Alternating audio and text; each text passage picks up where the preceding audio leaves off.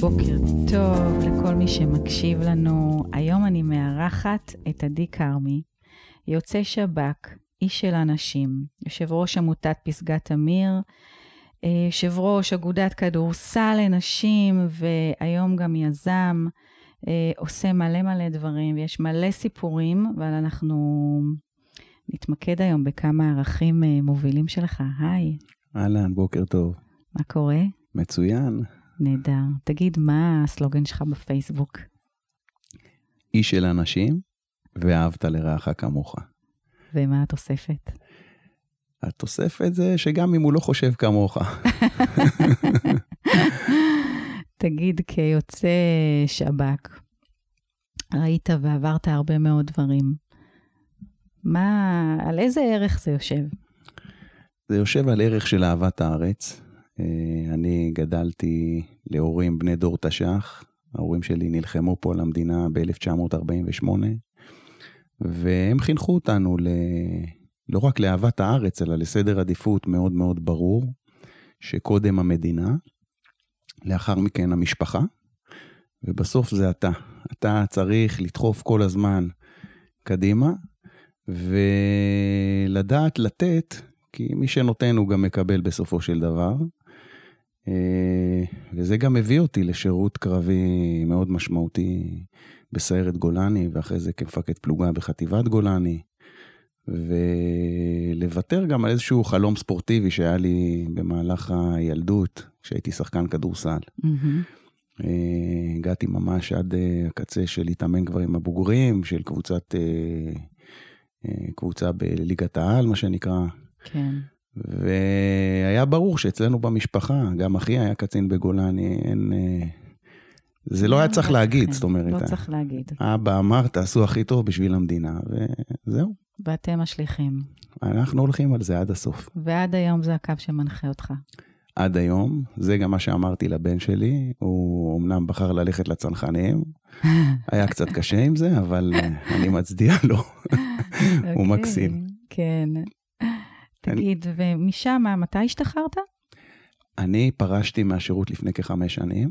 אוקיי, וכמה עברת מאז? וואו.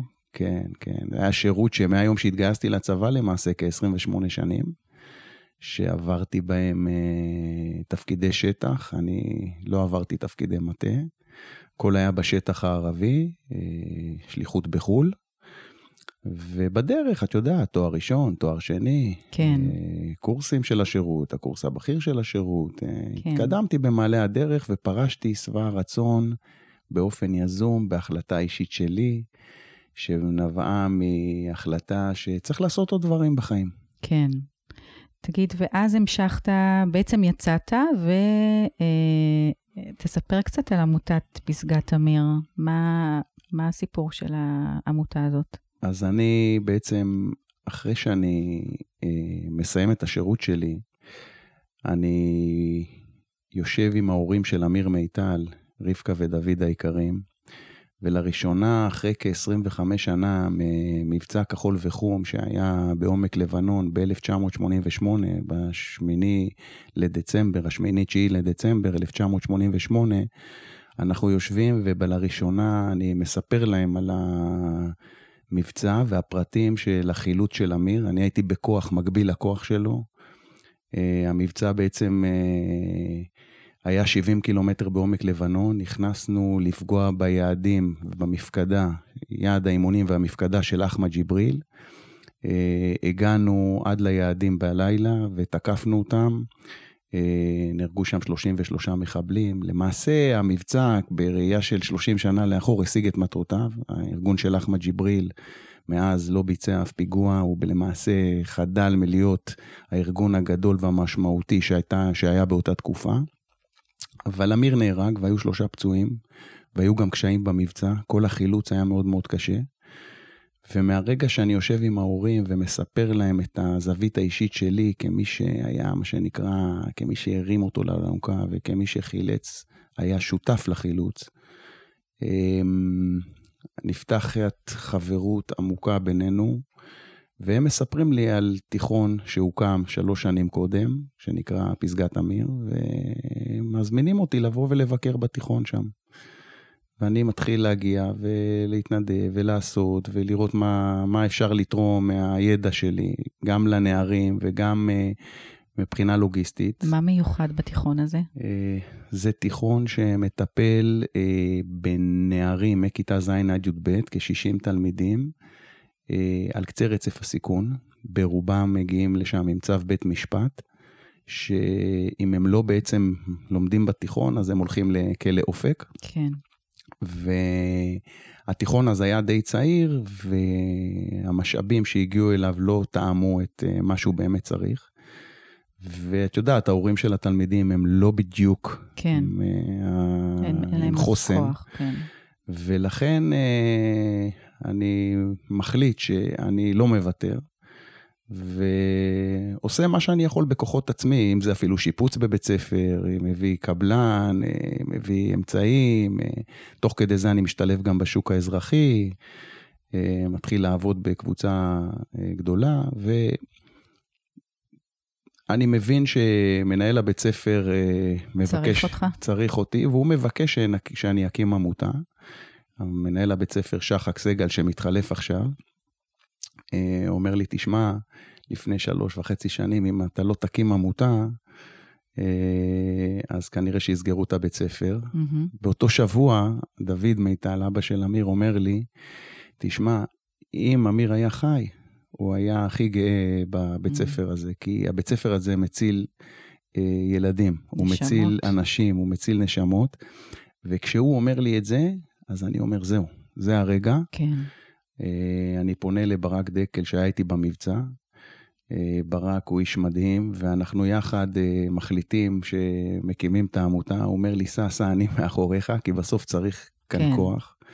אני פונה לעוד סך הכל שמונה אנשים, ש...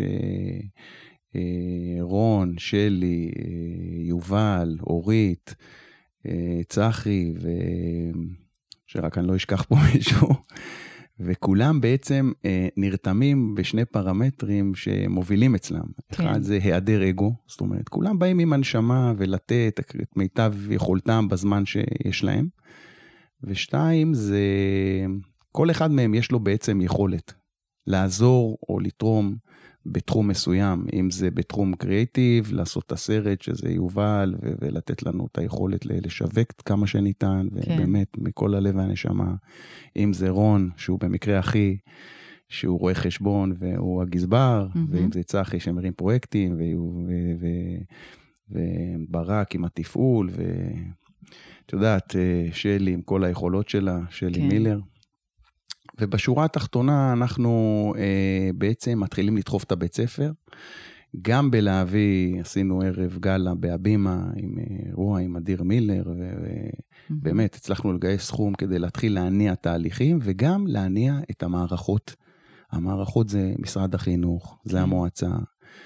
אה, הבית ספר הזה במשך שש שנים הובטחו שיבנו בית ספר חדש ויקימו ויעשו, ו... בסופו של דבר אה, העמותה ממש הפכה הכל אבן, ואנחנו השנה פותחים בית ספר חדש ביישוב חריש. איזה יופי. בית ספר מדהים עם כל הפסיליטיז. אה, אם היום יש לנו בבית ספר 60 תלמידים, אז אני מאמין שתוך שנתיים יהיו כבר 120. Mm-hmm. תנאים ראויים, אה, וכמובן, אנחנו מלווים בכל הסיוע הנדרש לפעילויות חוץ אה, בית ספריות. זאת אומרת, לדוגמה, מסעות כן. הישרדות. השנה עשינו מהלך מדהים עם אה, ליווי של פעילות ימית mm-hmm. בשדות ים, שזה כל דבר כזה, זה תקציב, וזה לתכנן, כן. וזה לאשר, ויש פה... האמת שאני מצדיע למנהל בית הספר, למנהלת החדשה פזית ונדור שתיכנס, ולמורים ולצוות ההוראה שבאמת נמצא עם התלמידים הללו יום-יום. איזה אנשים צריכים להיות כדי לעבוד בכזה מקום? אנשים קודם כל עם לב ענק, עם המון המון רגש, עם המון נתינה, עם המון אה, יכולת הכלה, אה, ויש תוצאות. תראי, אנחנו בשנים הראשונות, זה לקח זמן, כן. אבל היום החבר'ה של פסגת אמיר מתגייסים לצה"ל, באחוזים שדומים לאחוזים שיש באוכלוסייה הרגילה. אה, לא רק לצה"ל, אלא ליחידות אה, לוחמות בצה"ל. כן. אה, יש לנו מה שנקרא המודל, או הגאווה, או נקרא לזה, אני קורא לו הסמל. Mm-hmm. יש לנו חייל בשם בוגר בית הספר, בשם תדסה פנטה, פנטה, והוא סיים מסלול בסיירת גולני. וואי, זה מרגש. שנה שעברה הוא הגיע לנשיא וקיבל אות מצטיין הנשיא. זה ילד שכשהוא הגיע לפסגת אמיר, אף אחד לא נתן לו שום סיכוי. ואם אתה נכנס לגדוד 931, הקשר של המג"ד זה בוגר פסגת אמיר, לוחם, והצלף חוד זה בוגר פסגת אמיר, והחימושניק בחטיבת חרמון, שמטפל שם בנגמשים, זה בוגר פסגת אמיר, וכשאתה רואה את החבר'ה האלה, כן. אז... אה, גם נותן עוד כוח להמשיך. ממש, אנחנו גם מחברים אותם ל... לאנשים, ש... למנטורים, ש... שיה, שתהיה המשכיות גם לאחר כן. הבית ספר. כי בסופו של דבר, משרד החינוך מעביר את המקל לצבא, ושם זה איפשהו נעצר. וצריך להמשיך לפקח ולראות שהחבר'ה האלה משתלבים גם באזר... באזרחות, מה שנקרא. תגיד, אפשר להגיד שלא סתם בחרת לתת את הלב שלך ולהשפיע במרחב ש... שיש שם המון ויתורים ושיש שם משבר מאוד גדול, אה, מתוך היכולות שלך והדפוס שלך ללכת עם הדברים עד הסוף? יכול להיות, אה, תראי, קודם כל החיבור הזה של אמיר, שאת יודעת, אתה נושא את המפקד הנערץ שלך, אה, כשסנטימטרים בינך לבינו, אה, אתה רואה את העיניים שלו והוא כבר לא בין החיים, זה אירוע שלקח לי המון המון שנים לדבר עליו. אמ, אמיר היה מפקד קר רוח, אמיץ מאוד, פשוט מקצוען, דמות ראויה לחיקוי. בתקופתו הם היו שלושה מג"דים. אה, אמיר מיטל, אה, ארז גרשטיין, הוא נהיה מג"ד לאחר מכן, וגדי אייזנקוט, ואמרו גולני מהשלושה האלה יצא רמטכ"ל. כן. ובעצם שניים נהרגו, זה ארז גרשטיין, זיכרונו לברכה, ואמיר מיטל. וגדי נשאר ונהיה רמטכ"ל באמת. שהייתה לי הזכות, אה, הייתה לי הזכות להיות מ"פ אחות שלו. גדי היה מג"ד שלי, ואני הייתי מ"פ הפלוגה הרובעית בגדוד 13, כן. כי המשכתי אחרי המבצע הזה. אה, אבל תש... עדי כרמי, מה קרה לו כתוצאה מזה? לאן זה לקח אותך? איך מינפת את זה? אני באופן אישי אה, מסתכל על כל דבר, איך הופכים אותו להזדמנות, או איך אני הופך משבר ל, ל, ל, להתגברות. אה, בכל מקום שהייתי ואיפה שהיה לי קשה, אני אף פעם לא, לא ויתרתי. אני חושב ש... אה, הרוח של אמיר אה, ליוותה אותי באופן סמוי הרבה מאוד שנים, אבל היום אני כבר מדבר על זה כשזה קורה, כשאני מגיע לבית ספר ואני מספר לתלמידים, ואני מגיע לכל טקס ולט"ו בשבט ולסיום שנה, וכשאני מגיע בכלל לספר להם על מורשת הקרב. כן. אה, ואני חושב שהשירות הצבאי בכלל, והשירות בשב"כ עם אנשים מעולים, שירות הביטחון הכללי נתן לי המון המון כלים. אה, זה גוף מאוד מקצועי ומשימתי שחותר להישגים, זאת אומרת בסוף אה, עובדים אולי אה, עם הנשמה ויש גם לשם שמיים, אבל צריך להגיע לתוצאה, והתוצאה mm-hmm. זה סיכול טרור בצורה חד משמעית, ואני הייתי בשטח הערבי רוב השנים, כל מה שקשור לגיוס והפעלת סוכנים. ואתה עובד עם האנשים המצוינים האלה, ואתה חותר להצלחה, ואתה מאוד מאוד משימתי, ואת יודעת, זה משהו שאתה צומח איתו, ואתה מתפתח איתו. ואז פתאום כשאתה מגיע למקום כזה, ואתה מסיים קריירה, או לא קריירה, נקרא לזה שירות של כל כן. כך הרבה שנים, ואתה רואה את המצוקה בחוץ, ואתה נתקל בזה ואתה אומר, רגע אחד, וואלה, אני חייב לעשות משהו, אני לא יכול להסתכל ולהישאר אה, אדיש לזה. אני, אני לא מדבר על אין ספור שיחות עם אנשים בכלל, שאני כן. משמש, אה, לפעמים נקרא לזה אולי מנטור שלהם. כן. פה אמרתי, זו המשימה שצריך לקחת אותה ולהרים אותה, כי אחרת לא יהיה. Mm-hmm. וברגע שהבנתי שלא יהיה, אז אמרתי, אני נכנס מתחת לאלונקה. וזה... ככה אתה פועל, אבל, לפי מה שאני מבינה מכל הסיפורים שסיפרת לי. אמ, זאת אומרת, זה דיפולט אצלך, זה איזושהי ברירת מחדל, שזה ה... לא לוותר על אנשים. את יודעת, אני מרצה גם על הגורם האנושי, והגורם האנושי זה, זה לא סתם סיסמה. זה להגיע ללבבות של אנשים, זה להיות, אה, להבין את המצוקה של האנשים, זה, זה, זה לזהות איפה אפשר ללחוץ על איזשהו כפתור אצל בן אדם, ולעשות, לגרום לו לשינוי. עכשיו, אני ראיתי את זה אצל הנערים, זאת אומרת, אה, שאנשים יכולים לעשות שינוי של 180 מעלות, וכאן זה מ-0 ל-100 בצ'יק. Mm-hmm. זאת אומרת, זה לא על 70.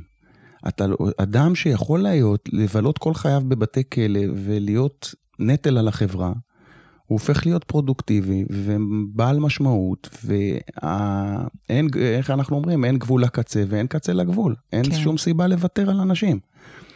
וברגע שאתה פורש מהמנגנון, מהארגון שבו אני עבדתי, חשבתי ש... ואני חושב עדיין שגם כל אחד, כל אחד שיש לו מה לתת, אז הוא צריך לתת משהו למען מישהו ולא בשביל משהו. עכשיו היום שאני מתראיין בתקשורת בנושא טרור, אני בסך הכל אה, מרגיש גם שליח של אה, עובדי השירות, מגן ולא ייראה. אני מרגיש שאני, יש עליי נט, חובה, ייצוג. אחריות? אחריות, ממש. אני ממש מרגיש את זה כשאני עולה לשידור וקוראים לי, אני מרגיש שיש לי אחריות. ואחד הדברים שאני אומר לאנשי שירות שפורשים, קחו על עצמכם עוד טיפה אחריות בשביל מישהו. זאת אומרת, זה ממלא אותך. כשאתה רואה בן אדם שעושה שינוי והוא מצליח, ובעצם מה זה הצלחה? אפשר לדבר לך על מה זה הצלחה. מה זאת הצלחה בשבילך? בשבילי הצלחה זה כל אחד קובע לעצמו. אוקיי. Okay. והצלחה של בן אדם זה תחושת סיפוק mm-hmm. ותחושה של אה, אה, אושר פנימי. זה הצלחה. מה היום... זה תחושה של אושר פנימי? אז תראי, את יודעת, במקרה שלי זה קל לי מאוד לדבר. אני אה, חושב ש... שאני מסתכל על עצמי, אז ההצלחה שלי זה המשפחה שלי. זה אשתי, שהיא אהבת חיי, אהבת חיי הנצחית, אני קורא לה, שהיא איתי 31 שנה מהיום שהכרנו, שיש לנו קשר של חברות, של, אה, של יכולת הכלה, מה שנקרא, אותי צריך גם להכיל לפעמים. ואת יודעת, זוגות עוברים משברים, גם אנחנו עברנו, עוברים עליות וירידות, אבל בסוף אה, זוגיות ומשפחה זה כוח. זה, זה מרים אותך ברגעים קשים, זה גורם לך לדעת שיש לך על מי לסמוך, ובן אדם תמיד צריך משענת. מה מייצר את הדבק? אני חושב שבמקרה של הזוגיות שלנו זה שוני בינינו. יש לנו שוני. אה, אני מאוד משימתי ואני אה, מאוד אה, מחפש, נקרא לזה, לראות את התוצאה, או אשתי מאוד מאוד לב ענק ללא גבולות. זאת אומרת, היא רואה רק את הטוב. וכל הזמן, אין לך מה לדאוג, אתה תצליח. אין לך מה לדאוג, אתה הכי, הכי טוב במה שאתה עושה. השילוב הזה שהיא... פרגון? פרגון, בהחלט. פרגון אדיר, כאילו. את יודעת, איזה יום, אני אגיד פה משהו, שהוא, הבן שלי, יש לו זוגיות, והוא גר עם החברה שלו, עם מיכל. הם כבר שני, זוג סטודנטים. לא, תשקול עכשיו את המשפט שאתה כן, הולך כן. להגיד. אז אמרתי, אז אמרתי לו, באהבה, צריך גם להגיד. אתה צריך להגיד שאתה אוהב אותה. זה לא מספיק. היום אנשים לא מדברים. מרוב מסכים, וגם עליי לפעמים כועסים שאני הרבה בפלאפון, או בפייסבוק, או כן. באינסטגרם. כן. אבל צריך לדבר. וכשמדברים, אז גם פותרים בעיות, וגם מפרגנים. וכשאני מגיע למשל להרצות בחברות הייטק או בכל מיני ארגונים גדולים, אני רואה שאנשים הרבה פעמים מתכתבים במיילים, וואטסאפים, כשהם בעצם נמצאים מעבר לקיר גבס. כן. וצריך לדבר ולהגיד ולהביע, ולא לחשוש, כי בסוף כשאומרים את האמת ובדרך מכובדת, אז זה מקדם ו... ומעצים, אני חושב.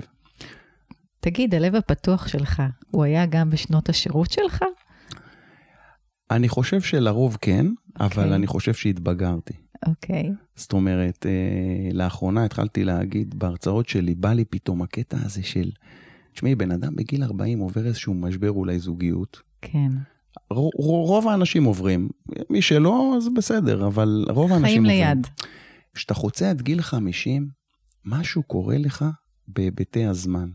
אני, יש לי שקף שנקרא זמן ומטרה.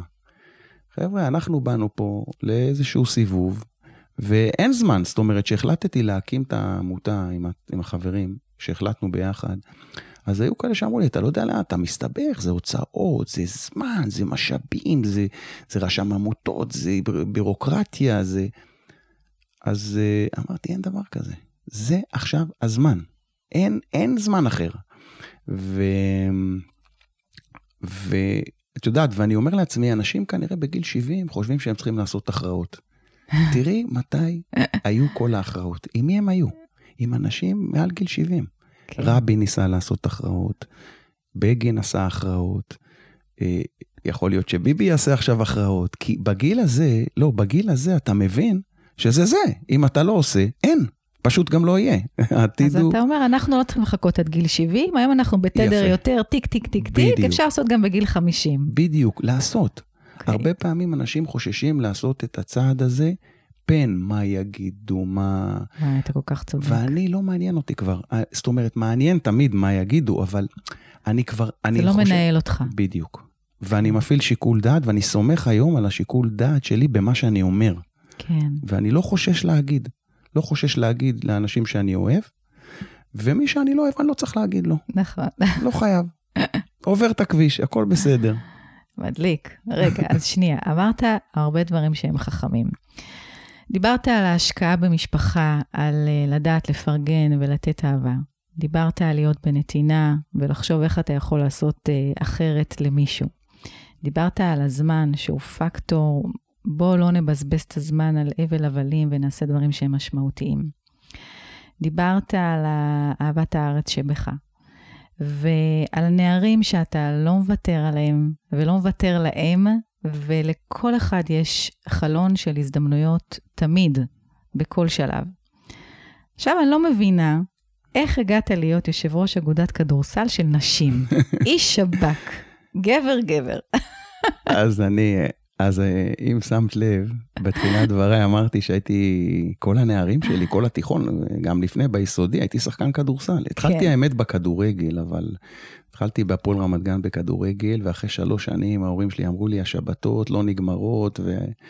וזה הדבר היחיד שהוריי אה, אה, התערבו לי. מנעו ממך? הם לא מנעו, הם התערבו. Okay, אוקיי, okay. אוקיי. מעולם לא התערבו לי, הייתי הבן הזקונים. אה, אוקיי. ועברתי לכדורסל בסוף בית ספר יסודי, כיתה ז', ועד ממש הצבא שיחקתי באופן מאוד מקצועני. כל חמישה, שישה אימונים בשבוע, משחקים, לחץ, באמת, והייתי שחקן יחסית מוביל, אני חושב, בצניעות.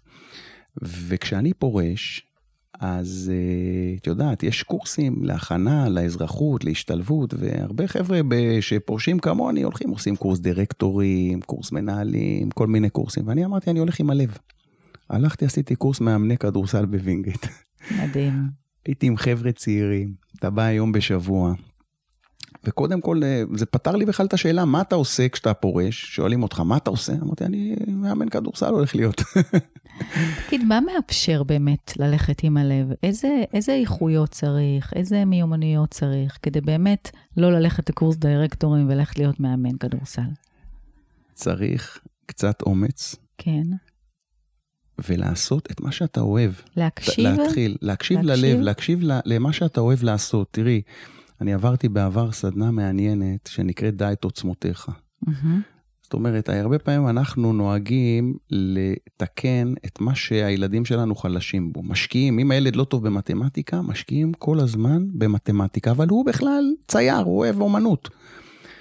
קח את הזמן שאתה משקיע במתמטיקה כדי לתקן, ותשקיע במה שהוא חזק. תן לו עוד במה שהוא חזק, מדהים. לחזק את החוזקות. ואז, קודם כל, הוא חווה הרבה יותר הצלחות. לגמרי. זה מחזק לו את הביטחון העצמי.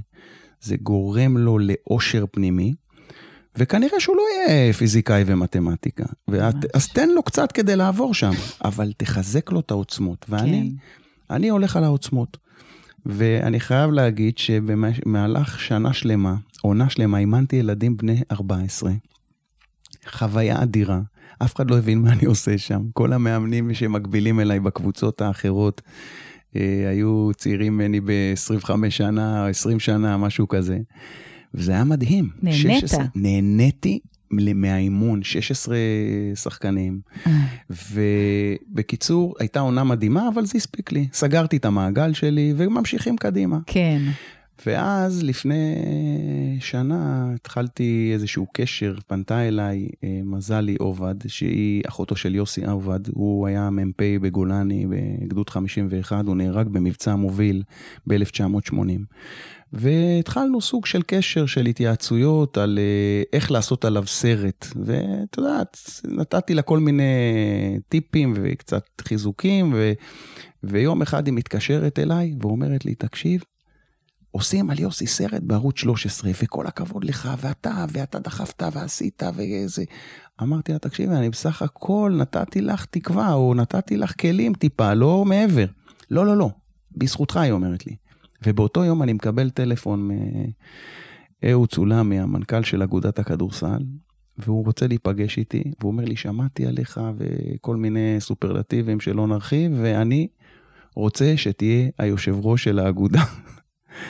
אמרתי, איך זה יכול להיות שאני מדבר עם משפחה שכולה, שהבן שלה, שהוא היה, גדל בשכונת התקווה, והוא בוגר בית ספר הריאלי בהצטיינות, והוא היה חבר של אמיר מיטל איתו בחדר בפנימייה הצבאית בריאלי בחיפה, ואיך הכל התחבר לי באותו יום שלא יודע, החלטתי... ממש מחבר את הנקודות. ו- והדבר הנוסף זה כדורסל נשים. אני, אני הבנתי כן. שיש פה, פה משהו שצריך אה, לשפר, לתקן אולי.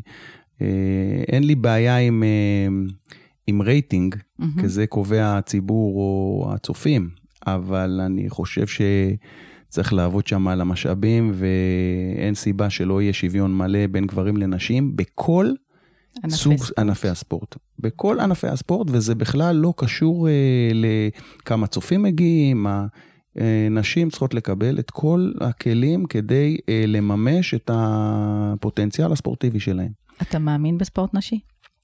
אני מאמין בכל ספורט, כי ספורט הוא בעצם, בעיקר גם לילדים ונוער, mm-hmm. הוא גורם לתחרותיות, לרצון להצליח. אה, ספורט זה דבר שהוא בריא, אה, אני למשל, כשחקן כדורסל, כל הנער, נעור, גיל הנעורים שלי, אני לא עישנתי. אה, זה היה ברור שאני לא יכול לעשן, כי אני ספורטאי, זה, זה בכלל לא, ב, לא בלקסיקון.